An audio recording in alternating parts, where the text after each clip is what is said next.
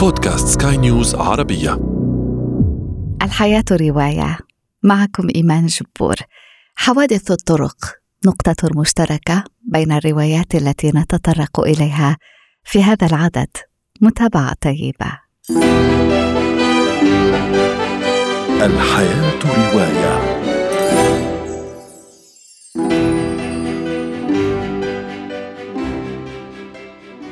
قيل إن الحوادث ليست حوادث ولكنها وصول دقيق في الوقت المناسب الخطا نخوض تحديدا في حوادث السير على خط الحبكة.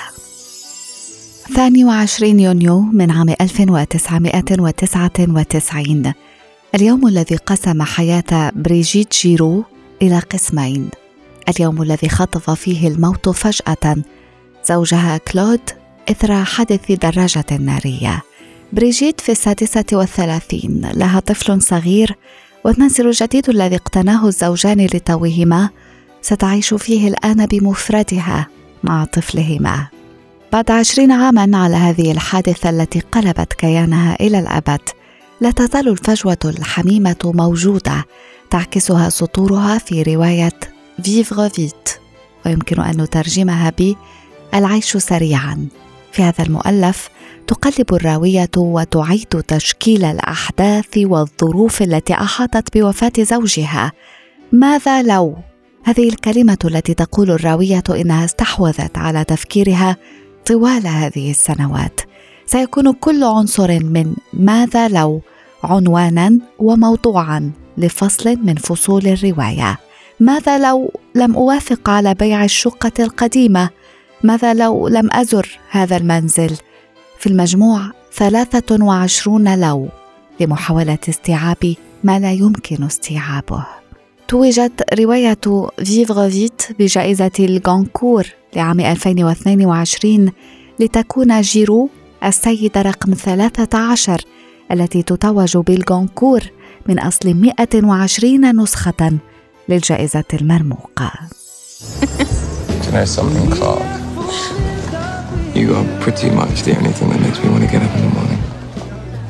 Then let's go somewhere. Anywhere in the world, just you and me. What do you say?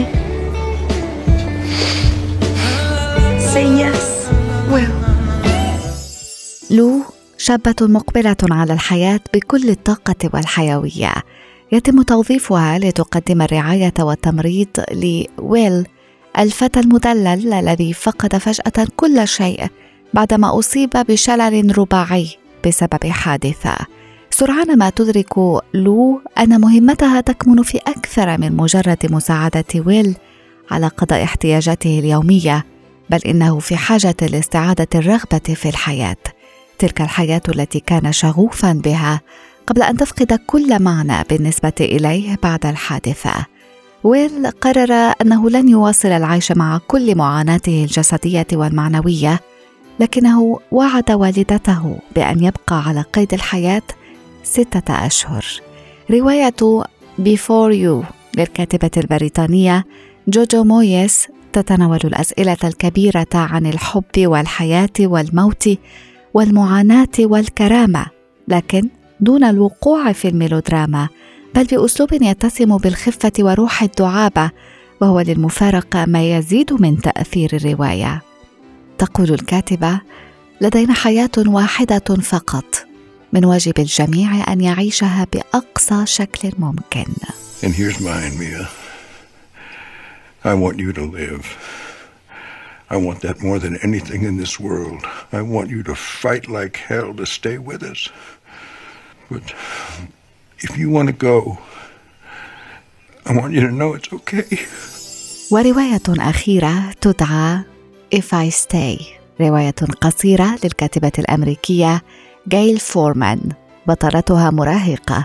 ميا 17 عاما تعيش محاطة بحب عائلتها وأصدقائها ومحبوبها في عالم متناغم لا تغيب عنه الموسيقى. لكن في أحد الصباحات الباردة يخبئ القدر لميا حادثة سير تخطف مقربين منها وتدخلها هي في غيبوبة عميقة. من أعماق تلك الغيبوبة تقدم لنا ميا رؤيتها للعالم وهي بين الحياة والموت تطرح أسئلة وجودية من قبيل أين تكمن الشجاعة؟ في الموت أم الحياة؟ الرحيل أم البقاء؟ من أجل أنفسنا أم من أجل الآخرين؟ وهل حقا؟ لدينا خيار أسئلة بسيطة لكنها مربكة للغاية ويبقى على مية اتخاذ القرار الصعب. تعيش أم تموت. الحياة رواية. أشكركم على وفائكم وأتمنى أن يكون هذا العدد قد راقكم كنت معكم إيمان جبور. دمتم بخير وإلى عدد مقبل.